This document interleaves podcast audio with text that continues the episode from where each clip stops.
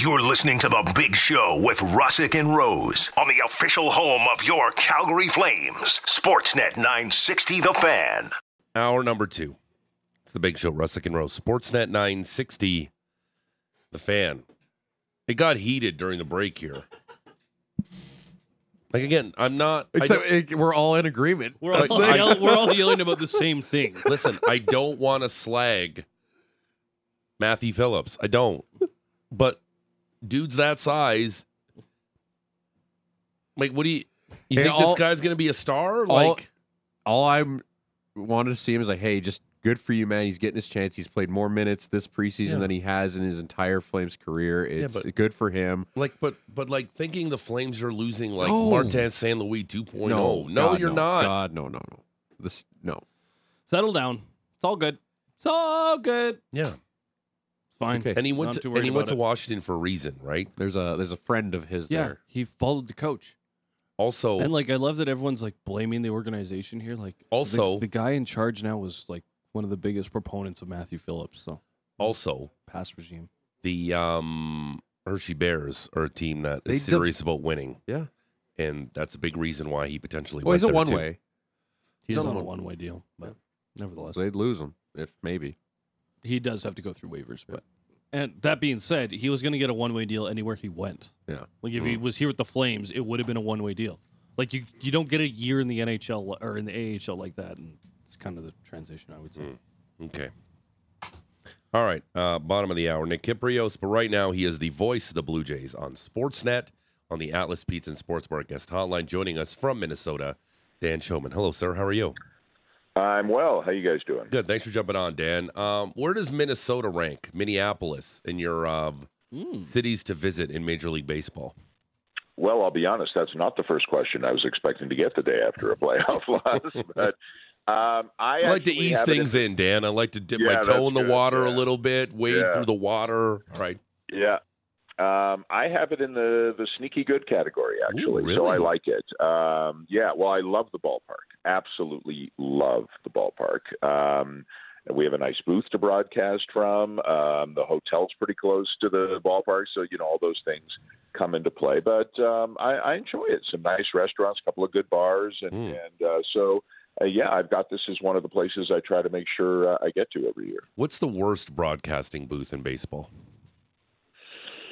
The worst booth in baseball. Well, Oh, oh, Oakland Oakland. is certainly Okay. on the yeah. Oakland's on the Yeah. list for the worst ever. You, you know, fill in the blank. But but yeah, the booth is not good. The ballpark's not good. I mean, it's you you know I feel for the for the few fans who remain of the Oakland A's, but it, it's. um uh Oakland's not great. Some of them are just really small, right? Like you go to Wrigley Field, it's tiny, but it's Wrigley Field, so you know Yeah. you, it, everything else about the experience is is really cool. So, but uh, yeah, I would say uh, Oakland is the first one I think that comes to mind. We're joined in booth by a live possum. Yeah, I mean, That's right. Yeah, that's that's right. Uh, yeah, I'm not insured against that. I don't. Yeah. think. So, uh, yeah, yeah. All of a sudden, you and Buck have a broom just in case Right. in the Right. uh, in the broadcast booth. Um, Obviously, uh, Dan, 18 game losing streak in the playoffs, snapped by the Twins uh, by beating the Blue Jays. Um, what was the biggest takeaway from you in that game? Is it the runners in scoring position? Is it Bo blowing through Luis Rivera's stop sign at third? Is it maybe pulling Kevin Gausman a little too early? What was your number one takeaway from yesterday? Uh, it was none of those things. Actually, I, I I didn't put a. I, I don't even know what they were with runners in scoring position. I didn't. Um, I didn't think about that. I don't think I'm. I'm not sure if I ever mentioned that on the air. It was um, clearly uh, Gausman was not at his sharpest, and um, you know Royce Lewis had. I mean, Royce Lewis is the story of the game, right? I mean, the first two playoff at bats, he hits home runs, but the you know Minnesota's been, as we said umpteen times last night, Minnesota's been a real challenge for Gausman. They just have a really good approach against him, I Mm. guess, and they didn't chase very much. His location wasn't very good. I'm not sure there's any issue with lifting him when they did. The bullpen was great. So the bullpen went four scoreless innings after that, so that didn't hurt them at all, obviously. I, I think it was, you know, the, the Gausman experience with Minnesota, Royce Lewis coming off the IL, not having played in a game in two weeks and hitting two home runs. And and the other one was, um, I think that sticks with me, and this is just how baseball is sometimes. you know, Matt Chapman hit a ball 401 feet. If he hit it 403, um, the Blue Jays might have won that game last night. It's Yeah. just you know sometimes sometimes that happens. So those are the things I think that um, stick out to me. Is is the Bo Bichette uh, running through the stop sign? Is that kind of a, a snapshot of the 23 Blue Jays just trying to do too much? Yes, I, I think so. Um, I, I've watched I watched the play this morning, and I, I saw you know two or three different sources, so two or three different angles. Um, I could I did not realize again until I had watched it today how far away from the ball Carlos Correa was at the moment. Bo was rounding third, and Correa, you know, there there can be blame on the blame side. There can also be credit on the credit side. I, I didn't love the play by Bichette. I think having an opportunity to have the bases loaded. Um, and I know Chapman has not been great this year, but having an opportunity to have the bases loaded is something, you know, you've got to be 100% sure that you're going to score. But I also thought Carlos Correa made an incredible play, like an incredible play. He he must have gone 50 feet to get that ball. And and you know, I, I was watching the video and I paused it, like at the moment Bichette's at third, where the ball is, where Correa is. And in my, you know, I know what happened, obviously, but you look at it when it's frozen and you say, there's no way he can do this. And he did. He he made a fantastic play. So, uh, but it is a bit of a, a snapshot of the Blue Jays uh, trying to do too much um, on the bases. And they were supposed to be a good base running team. They were not a good base running team um, this year. They have some great base runners, Kiermaier and Varsho, great base runners. But yeah, I think Bo was. You you know, maybe it's just they're not hitting, so people are trying to make uh, you know uh, an extra play to score a run here or there, ignite things a little bit, but just didn't work out last night. With Kevin Gausman, a lot of talk about the splitter against the Twins, his struggles against the Twins. Do you think there were any other adjustments that could have been made maybe prior to the game as far as the plan goes that would have allowed him to have a better outing against this team? Mm, not really. I mean, he is what he is, and we talked about it last night. Like if Chris Bassitt is struggling with one of his pitches against a certain team, he's got more ways to adjust to that because he's got so many different pitches. Kevin Gausman's high end might be the highest of anybody on the staff, but he's basically a two pitch pitcher. He'll throw the odd slider here and there to a right handed batter, but he's basically a two pitch guy. If they're not chasing one of them, there's a problem. And and Minnesota, for whatever reason, again, has given him more trouble than any team that he's faced. And he knows it. He talked about it in the press conference extensively two days ago because he was asked a lot of questions about it. Um, you know, the adjustments, I don't think his command was great. So some of the splitters were in the dirt. They're not going to chase those. But again, I think Minnesota's just unusually capable, for whatever reason, of being really disciplined and, and not chasing. So it was a tough matchup. Um, in the final, over the final weekend of the season, when, according to my Twitter feed, 98% of Blue Jay fans were clamoring for Minnesota, Buck and I were like, I don't think so. I don't think so. Like Tampa Bay's beat up, and the Blue Jays just won two out of three down at the Trop, so those ghosts are dead. Um, you know, and they've got injuries, and we thought Tampa Bay was a better matchup than Minnesota, and this is one of the reasons. Um, uh, obviously, you're starting Gausman in the series. Like I've seen some ridiculous stuff. Like how could you start Go? You're not going to. He's one of the five best pitchers in the league. You're not going to not start him um, uh, just because the team has given him um, challenges, but um, you know, so I was on our, you know, our Vancouver station yesterday, and they said, "How are we going to know how it's going to go? How early are we going to know how it's going to go?" And I said, "When Edouard Julien leads off the game." And I'll, I'll tell you this because it's kind of funny, but like not funny, like gallows humor funny. But I said, if Julien walks and it's a two-walk inning, and and Gausman throws 29 pitches, that's a problem and Julien walked, and there were two walks, and he threw 28 pitches in in the first inning. So, like you could see right out of the chute, they were they were on him, and and I don't know, you know, he would have had to have been the absolute best version of himself um, to to get deep into the game. And the other thing is, for whatever reason, the Blue Jays never score when he pitches. Never. He has Yeah. uh, like just about the just about the worst run support in baseball. And if he goes four innings and gives up three runs, but it's five three Blue Jays at the time. Obviously, we're talking about things uh, in a completely different vein, but they just don't score when he's on the mound. How would you approach uh, Royce Lewis today? Carefully, very carefully. Um, he is a great, great, great fastball hitter. Uh, so if I'm Jose Berrios, um, and so the first home run he hit was off a 97 mile an hour fastball right on the inside corner. The second one was in the middle of the plate, but he's a great fastball hitter. I would have to be extremely, extremely, extremely careful with fastballs. Now, Jose Berrios can really, really spin the ball, as we know, the slurve or whatever you want to call it. And so I would expect to see a lot of that, but I don't know if you can just go up there and throw the guy five slurs in at bat. So you'll have to mix in a fastball, maybe you mix in a changeup a little bit, but um, I'd be extremely careful with him because his ability to hit a fastball statistically and as we saw last night is elite. Dan Shulman, the voice of the Blue Jays on Sportsnet, joining us here on the Atlas Pizza and Sports Bar guest hotline. Big Show, Russick and Rose, 960 The Fan. How long is the leash on Jose Berrios today? Because I saw the Ben Nicholson Smith tweet about that Bassitt potentially could be ready to go if need be. How long do you think that leash is today, Dan? Obviously, in a elimination game for the Blue Jays. Right, it's short. It has to be short, and and I think Kikuchi is in play uh, in more scenarios than Bassitt. Yeah, and we talked about it last night with this Minnesota lineup.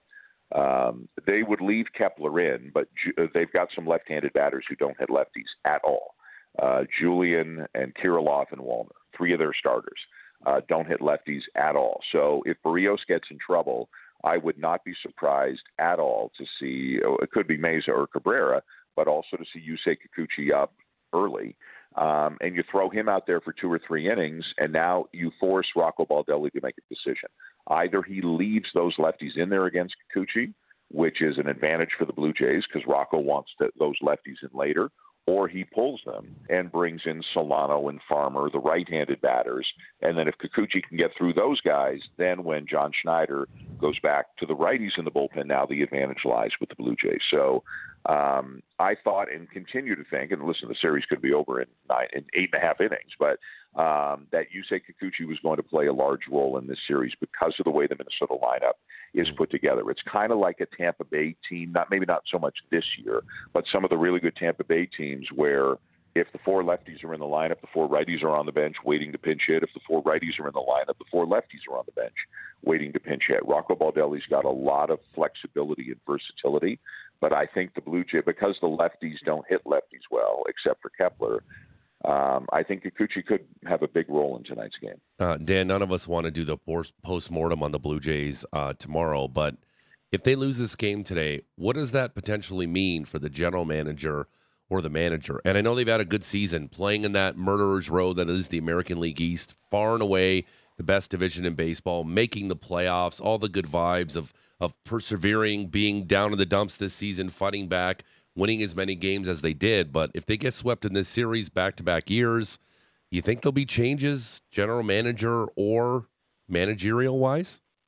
No, I don't. Um, I think the front office, excuse me, and they're, they're not perfect. Um, that you know there have been mistakes made, obviously, but um, I think they put together a team that could have and maybe still could be good enough to compete for a championship. Um, mm. You know, the, the the front office isn't to blame for whatever happened with Alec Manoah this year, right? And um, the front office, I don't think is isn't to blame for guys, and there are like four or five of them just hitting significantly below their mm-hmm. career numbers. So um, I don't I don't think Ross Atkins or John Schneider are in any difficulty. I've been wrong many times on on many things, uh, but I, what I th- firstly, if they lose tonight, it would be tremendously disappointing. There's yeah. no way to sugarcoat it. It would be tremendously disappointing to have this team squeak into the playoffs and not win a game. Um, and they would have to go back to the drawing board because, in all likelihood, Belt,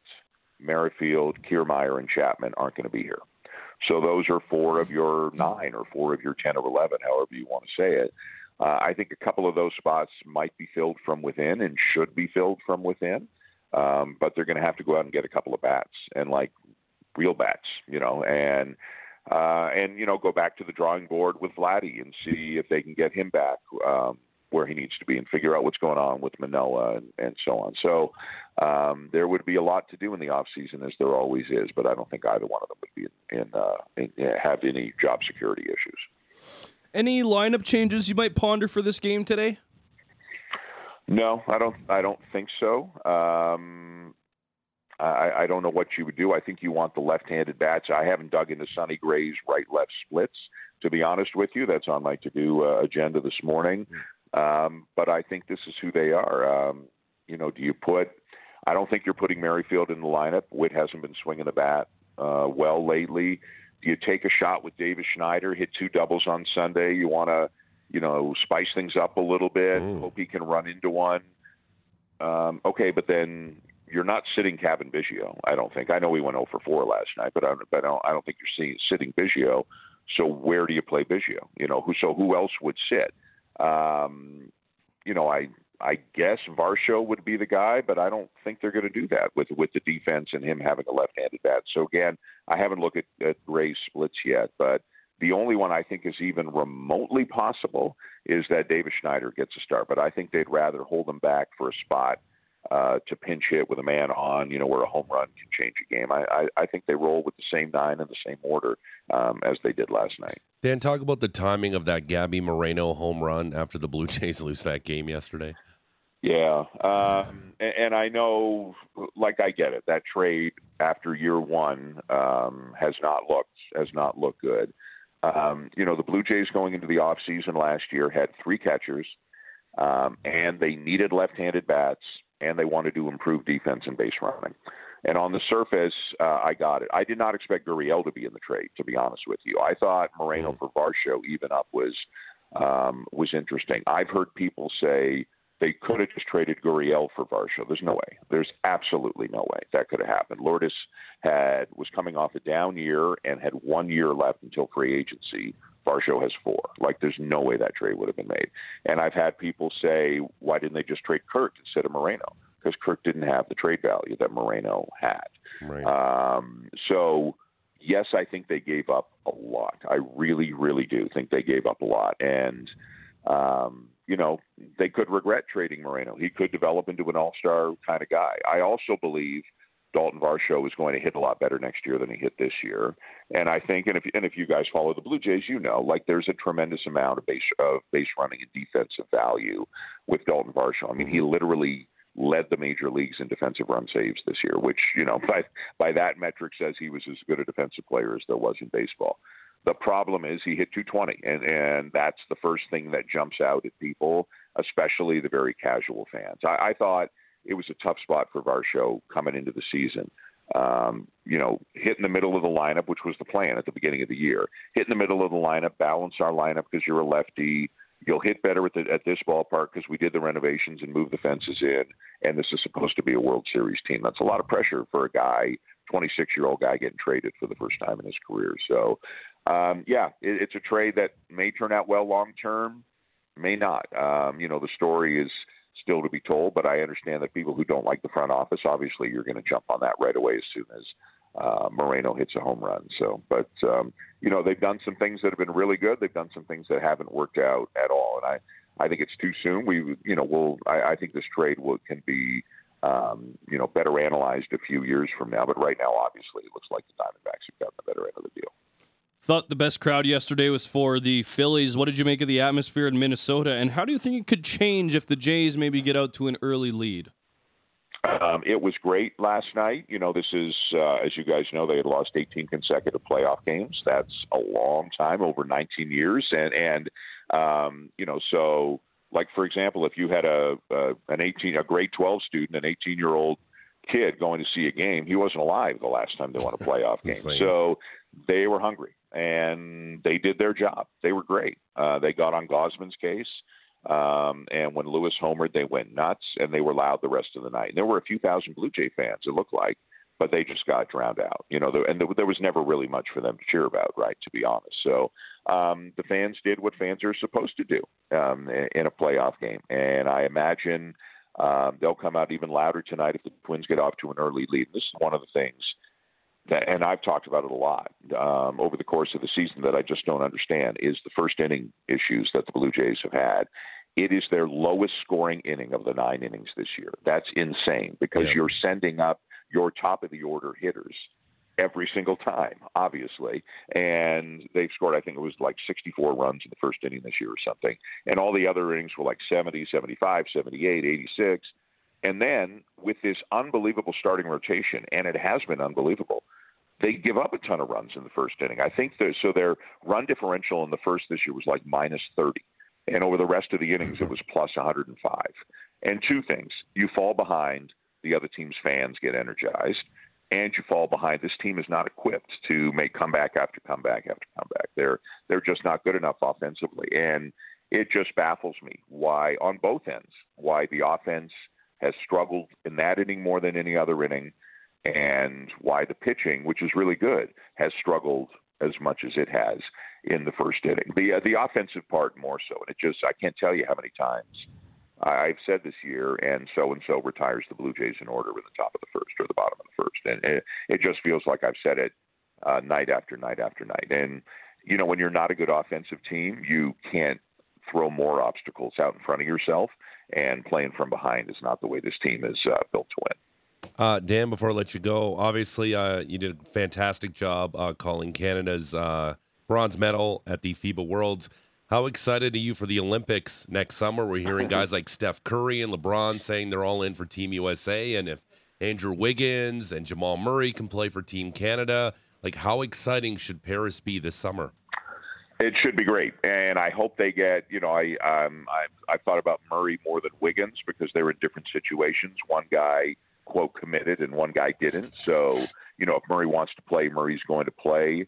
Uh, I saw Shaedon Sharpe say that he expects to play. I don't know if Canada basketball knows that yet, but you know they could add some guys to the team, and they would have to add some guys to the team, I think, to um, in order to medal at the Olympics, because like you said, Team USA will be stronger, and we could see Embiid, and we could see Wemby, and we could see Jokic, and you know all, all the great men, all the great players. Um, you know, if Greece makes it, Giannis, who knows? But um, I, I'm extremely excited. You know, I, I've kind of put it in the back of my brain right now. I've got baseball, then I've got college basketball, and then and then it'll come around the bend next year. But um, I, I follow all of the uh, relevant Twitter accounts that are, you know, there are a lot of detectives out there, and I follow a lot of those accounts on Twitter and, and try to keep track of what's going on. And I'm I'm incredibly excited. I'm happy for basketball fans. You know, there was a chance even if Canada didn't qualify out of the World Cup, they could have done it through one of these last chance tournaments. But then it would have been months and months and months of anxiety. Now it's months and months and months of momentum and excitement, and and Right. that's great for everybody involved. Uh, dark horse to cut down the nets and March Madness right now that I should bet on, Dan?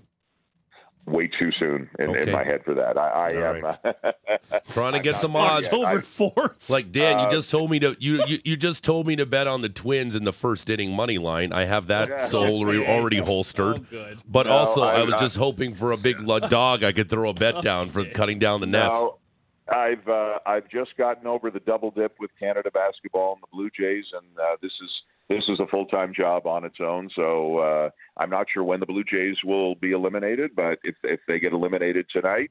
I turn into a college basketball announcer tomorrow, so uh, in a couple of weeks I might be able to help you, but I haven't dug in on all that. All right, uh, let's hope it's a long, long playoff run Yes. for the Blue Jays. yes, yes. Uh, Dan, always a pleasure. Thanks for this. We'll be watching today. All right, guys. Thanks. There he is in the Atlas Pizza and Sports Bar guest hotline. Twins money line, first inning. Uh? No, I I don't. No, I don't want to win that bet. Okay, I don't want to win that bet. Jay's got to they got to have a lead here early. Kadri said Jays in three, so Okay, I'm going with Nazem. all right. We saw a lot of that yesterday. Yeah. Jays in three. across the NHL. But Dan brings up a great point because, Mhm. of course, he does because he's super smart and he's incredible what he does.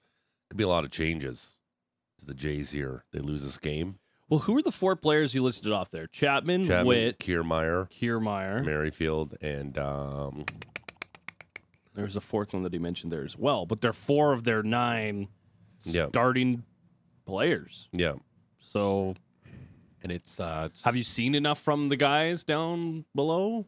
Hmm? Oh, I mean, Davis Schneider's probably on your opening day roster for sure. That's the one guy. you sure Uh, about that? yeah, I'm not sure about that. I that. think. I mean, yeah, yeah. As a bench player, As a, he should be on your opening day roster. I'm not saying Okay. starting. all right. Uh, yeah, it, Same deal with Horwitz. yeah, like the same. Yeah, But Spencer is he Horwitz. going to be there? Is he going to be ready? Uh, you got Addison Barger at third, who's coming up. Um, I don't there's know that they about like. the free agent market, but this is The a free agent market is bad. It, it's a very bad people. free agent market. Yeah, but you can also get there and make some trades. It's going to be through the Mm-hmm. trades, and Toronto's always been active in the trade market in the offseason, but they don't exactly have the prospects to pull from. So I don't know. It's going to be a real big offseason here with with Mark Shapiro and, and Ross Atkins. This is eight years with this regime now. Yep. Eight years, no playoff victories. And um, Six they straight haven't played a playoff victory. losses. 2016. Yeah, Oh, yeah, it was their first year. Sorry. 2016 Yeah. was Atkins, and that's bad. since. Um, and then you see what Alex is doing with the Braves, building an incredible baseball team. Yeah. And signing Ronald Acuna Jr. to probably the best deal in sports. and he's getting paid $100 million. Yeah. And uh, he is uh, an incredible player. All right. Uh, Nick Kypreos next. Uh, we'll look around the NHL. And um, are we in Calgary underestimating the Calgary Flames compared to the rest of the league? Hmm. Hmm. How the rest of the league views this team? Hmm. Are we? We'll talk to Nick next. It's the Big Show, Russick and Rose, Sportsnet 960, The Fan. Live from Doug Lacey's Basement Systems downtown studio, it's the Big Show, Russick and Rose, Sportsnet 960, The Fan. At the top of the hour, the head coach and general manager of your Calgary Stampeders, Dave Dickenson, will join us. CFL trade deadline today. Yeah. I'm sure Dave's working the phones. 3:30, I think it is. We'll find out. Are we, we're sure about that? It's the CFL All I'm deadline. seeing is Wednesday afternoon, so I've seen 5:30 Eastern. So I don't know. Um, our next guest, uh, Nick Kypreos, co-host of Real Kyper and Bourne, Sportsnet analyst on the Atlas Pizza and Sports Bar guest hotline. Nick, good morning. How aware were you that today is the CFL trade deadline? Uh, isn't everybody glued to their sets all afternoon now? The coverage just began. It's at the top of the hour. It's going to be. I'm still a little weary of uh, opening up this segment to uh, the CFL. Leafs goal song. Yeah. Uh, are you guys aware of that? Did they change it or are they going to keep this one? Well, it's interesting. Uh, our good friend Elliotte Friedman uh, mentioned something last week, which was uh, to get rid of it, and uh, it it opened up a hornet's nest. I think uh, down at uh, Leaf headquarters because I don't think there's too many people happy with Elliotte right now. But the, But apparently, it's staying. really, Hmm. Yes, and it is a very, what I'm told, a very sensitive subject. Can you imagine that? You haven't won a cup since 1967, yet people are, you know, there's people under a multi-billion-dollar corporation going, "Get rid of it, keep it, get rid of it." it's like, like it's just, it's so stupid. And like that so song too. Like it makes no sense to be a goal song too. Like it just makes no sense. Oh I know because it was it started with John Tavares signed. And, you know they're going to make their dreams come true, and the Leafs are going to win the Stanley Cup. It's like, all right, you've where had playoff failure. signing? Yeah, it's like playoff failure after playoff failure. You know, you know, what we should do keep the goal song, like change things up a little bit. All right, um, Nick wanted to ask you this: Are we in Calgary down on the Flames? More than anybody else in the NHL that the Flames are kind of viewed as a team that should make the playoffs and are a threat in the Western Conference? Uh, yeah, yeah. Listen, if you, uh, you know, if you were to rate every team in Canada to, uh, you know, lot, lots of talk about Matt Tkachuk leaving because you know the scrutiny in Canada and how much easier it is to walk in flip flops down in Florida and not anyone bothering you. But if you were to rate each city from you know, being under that microscope or the scrutiny or the constant pressure, you know, where would Calgary rate out of seven teams? Let me throw that to you guys. Hmm. I think they're the third best team in Canada. No, no, no, no. I not the, when when I ask you where they would rate, Hmm. I'm talking about the pressures of being in Canada or having to live up to expectations uh, from their fan base or you know me- media scrutiny on a daily basis. Well, where would Calgary rank? Would you put would you put Montreal number one, Toronto number one, Vancouver number one? Yeah, like, I- where would Calgary be? Yeah, I, Fifth I, for me. fifth. Who's ahead? Well, obviously Montreal like the media there is is ruthless. They follow mm-hmm. the players to the bars. Like Yep. it's very tabloidy in Montreal. Toronto being there, and, sure. and Toronto's like the coverage is like just all over the Leafs. But I don't particularly think Nick it's that brutal. I think they're more brutal in Vancouver towards their team Yep. than they are for the Leafs. There's just a lot of Leaf coverage. Fans are also brutal in yeah, Vancouver. but they're too, not too. as brutal to the team as they maybe are in Vancouver or Montreal. Yeah. But I'm trying to think And like then Edmonton, you have they two love superstars who have still not yet won. Yeah, but they love- They do really enjoy their team. Yes. like Ottawa, meh, Winnipeg, meh. Mm. yeah. Yeah, That's- I, I, I, I totally agree with you guys. Um, when I think about how difficult it is and, and, and managing expectations for players in Calgary, they're, they're, they're you know they're not in the, the top four when it comes to that that type of uh, scrutiny Yeah. on a daily basis. So, you know, just to go back to your original question on, you know, expectations and and why I think Calgary fan, fans are are real, you know, are easier on their players than most other places in Canada. So, I I don't get the sense that, you know, uh there's a ton of pressure on this team, but enough to know that uh, they should be better than they are. Um, if they miss the playoffs, you know, uh, will it be a huge surprise coming off of last season? Um, it all depends on, I guess, the growth of of of, of where the teams are and some of the young players. And Coronato is he the real deal? Is he not? Can he stay top six? Can he not? We'll get those answers, I think, uh, fairly early in in the month of October. How many GMs are watching this Elias Lindholm situation? Everybody, I guess. I mean, why wouldn't you? Is he is he a guy that uh, can be in another uniform as early as next year, or you know, is he he going to be a Calgary Flame for for for multi years moving forward here? But he's a heck of a hockey player, and uh, I still think there's a chance that uh, he will sign uh, a long term goal. I think you know, for the most part, uh, the way the city or w- the way the team finished last season, and you know the changes with Brad Triv living out and Conroy in, you know, the vibe has been pretty good moving forward, and you know, there's some things that uh, you're looking forward to, and that includes some of the young players coming in and uh, ingesting some some much needed youth, enthusiasm, and en- energy.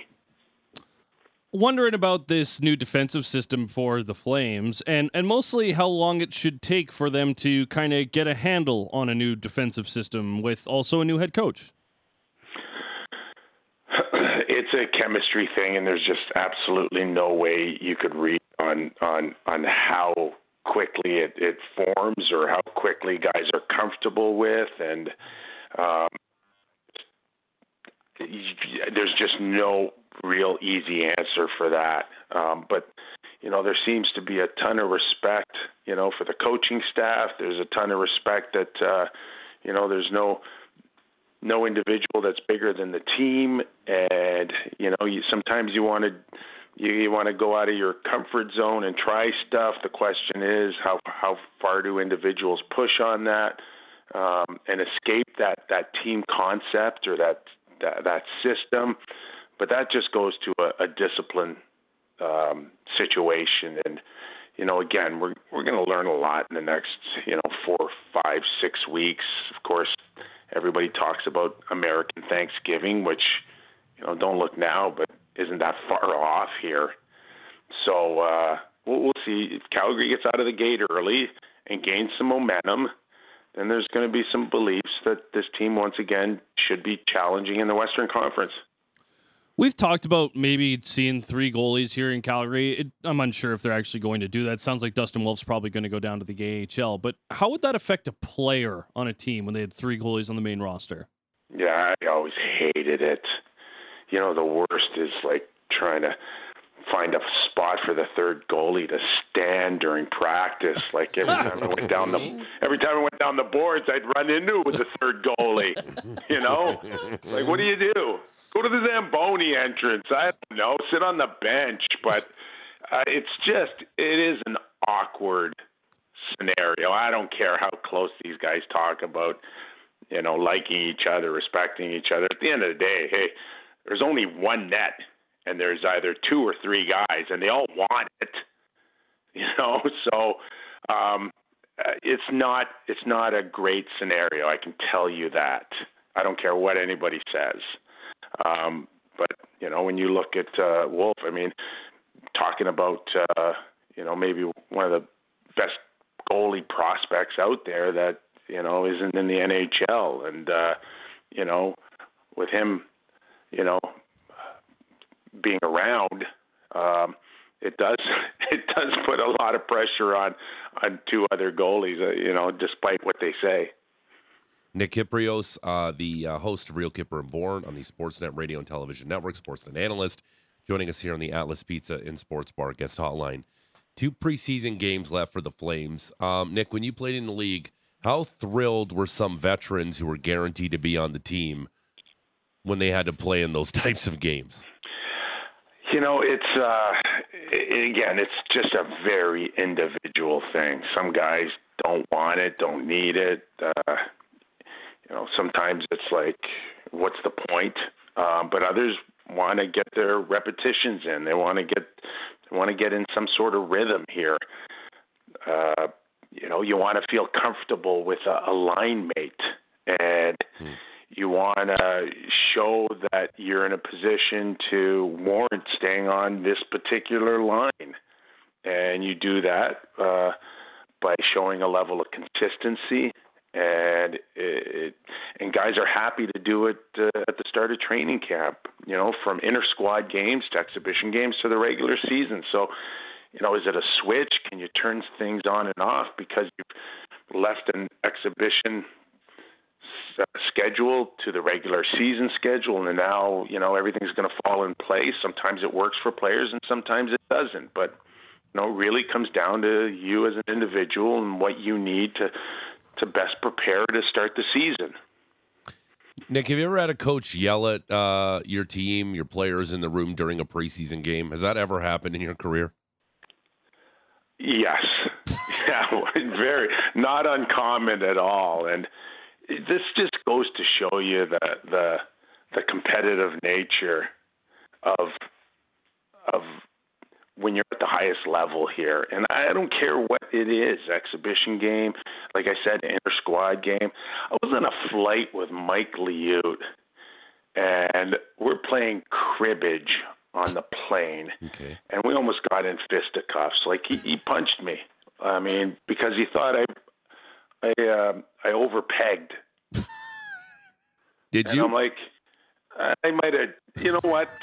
I, I got I got big meaty fingers, and perhaps I, I skipped a, a, a hole or two on the on the crib board. Yeah. But like, guy wants to win. Yeah. Right. So, I mean, that's that's it in a nutshell. And you know, coaches coaches aren't the most secure guys in the world. Uh, newsflash, right? Like bad habits can snowball as quickly as good habits can. So getting yelled in a preseason game uh, because of effort or a lack of focus, uh, inconsistencies, uh, you know, they want to nip anything bad in the bud right away here. And if it means waking guys up during a preseason game, then that's what they do, and that's what they should do. Uh, Nick, how long do you think the honeymoon period lasts for Ryan Huska? Is it just the first losing streak and then it's over? Like, how much no. leash do players give a new coach? Yeah, he's going to get a ton, guys. They all do, and you know, for Craig Conroy to to to go to Ryan means that uh, you know he believes in him, and uh, you know you're not going to read anything, you know, and then in in in in two months or in four months or even in six months, to be honest with you, and you know if if things if things falter early for Calgary, it'll be a it'll be a roster situation. It wouldn't be a coaching situation, um, you know, unless you know he comes out and tries to reinvent the wheel here. Um, I don't see that happening for Ryan. I, I you know, he's going to get a year or two here to to to prove that uh, you know he's he's worthy of the job and that he can build. And uh, you know, the focus on the roster and, and finding the right mix than it'll ever be, I think, in this first season for Ryan. I want to step away from the Flames for a moment. Yesterday, Connor Bedard got his first preseason goal. It was a loss, and I think one of the biggest takeaways this preseason on Connor has been his media availabilities and how serious and intense he is, even about the preseason. What has been your takeaway in kind of watching him, not only on the ice, but how he's kind of navigated his thir- first training camp in the NHL? Yeah, I uh, I really like the kid a lot. Uh, I think he's handled himself exceptionally well. I don't think he takes himself too seriously. Um, you can tell he loves the game. You can tell that uh, he's a special talent, and you know, in a market like Chicago, and overall what it can do for the league, having him there, um, it's all good. I do. I would caution, you know, Chicago and the NHL on throwing him out there too much, putting too much weight on his shoulders. Uh, the feeling that he's got to go out there and make things happen every night and be the face already of a Chicago Blackhawk team, and in many ways, the face of the league. Um, it's something that can be counterproductive if it's too much too soon for everyone. Um, but so far, uh, I mean, just to just to watch him shoot the puck hmm. is something like I've never, you know, seen that early from a guy coming into mm-hmm. the league. And we know if you go back and watch Ovechkin, we knew there was something special there. Um, and yeah, I do get the same feeling with Connor Bedard uh, that uh, you know the way he shoots the puck to me is um, much uh, impressive as watching Connor McDavid skate down the ice. Mm. I also wanted to ask you about Trevor Zegras. He gets a three-year extension, five point seven five million dollars. What do you see him as a player, kind of down the road? Because you know my my kind of line on Trevor Zegras is I'll be very excited when he does a Michigan in the playoffs. you know, Pat Verbeek will be very happy when he doesn't see a Michigan at all. um, interesting, though, guys. Come on, every young can't miss uh, young player coming out of uh, an entry level deal is being locked up to eight year deals. You know, Jake Sanderson, uh, Cole Caufield. Uh, uh, you know, there's a there's there's a list you know, long Jack Hughes in Jersey. Yet Anaheim wanted nothing to do with an eight-year deal for this guy because they're not sure on him. They're not sure what they have, and it's not the Michigan, and it's not his offensive flair that they're questioning. It's the little things uh, that help superstars uh, win or carry teams or or make the playoffs, and they just haven't seen it out of him. And you know, again, uh, we just talked about Connor Bedard, and you know, many ways, Anaheim and that whole thing, you know, uh, too much too soon, putting him on the cover of a video game.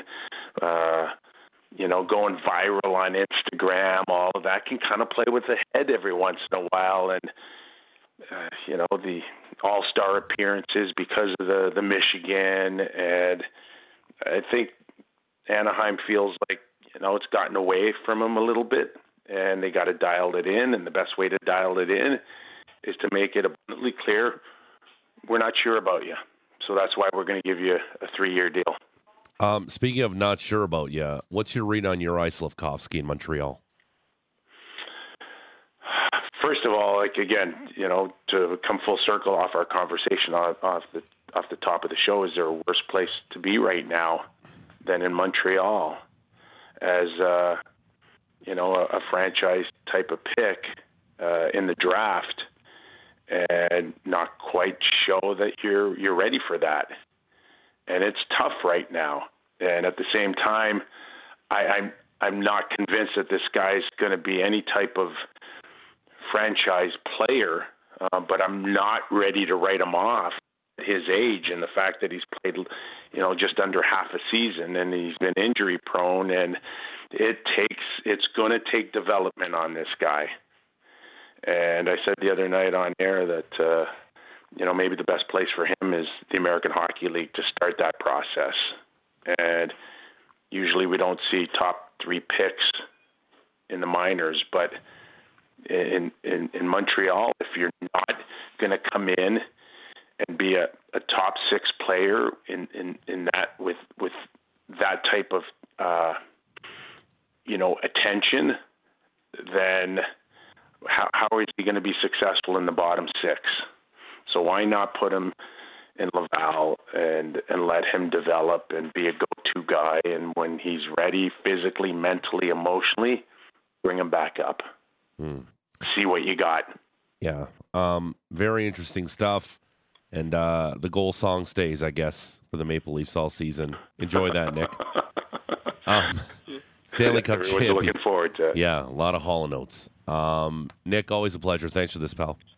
Okay, guys, have a great day. Nick Kypreos on the Atlas Pizza and Sports Bar guest hotline.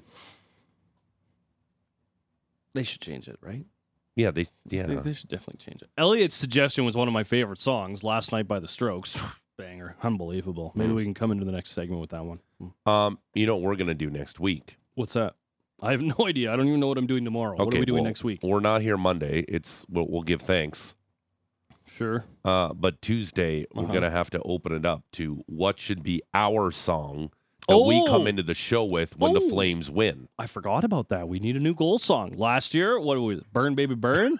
little disco inferno for you? Yeah, victory song. Yeah, so that was what it was last year, and it was awesome. Yep. Uh, this year, open recommendation. Now, I do have some questions about this. Does it have to have some sort of reference to flame or fire? Nope. No, just free for all. Just need what we're gonna do. just need an absolute banger of a track. That's that's the only thing. On Tuesday, we're gonna take all the suggestions on the text line, Uh-huh. and then on Wednesday we'll pare it down and put a poll out there. Pick some of our favorites. Throw a few samples out there. Yeah. Craft a few demos. Yeah. And see which one really hits. Uh, but the poll will only be on threads because that, that- Oh, I'm, I'm really big bad. into threads. So no one's going to answer it then. Yeah, that that's the it's going to take over because uh, everyone hates Elon Musk and Threads is going to be the new thing. Yeah. Not so much. It's no longer the old. Uh, No bueno. Oh, how many followers do we have on Threads for Sportsnet 960? I have no idea. Oh gosh, let me check quickly. Six. do you think this No, sound it's a couple effect is still hundred. It's a relevant for, hundred for for sure. X? Because it, it was the Twitter sound effect. So Yeah.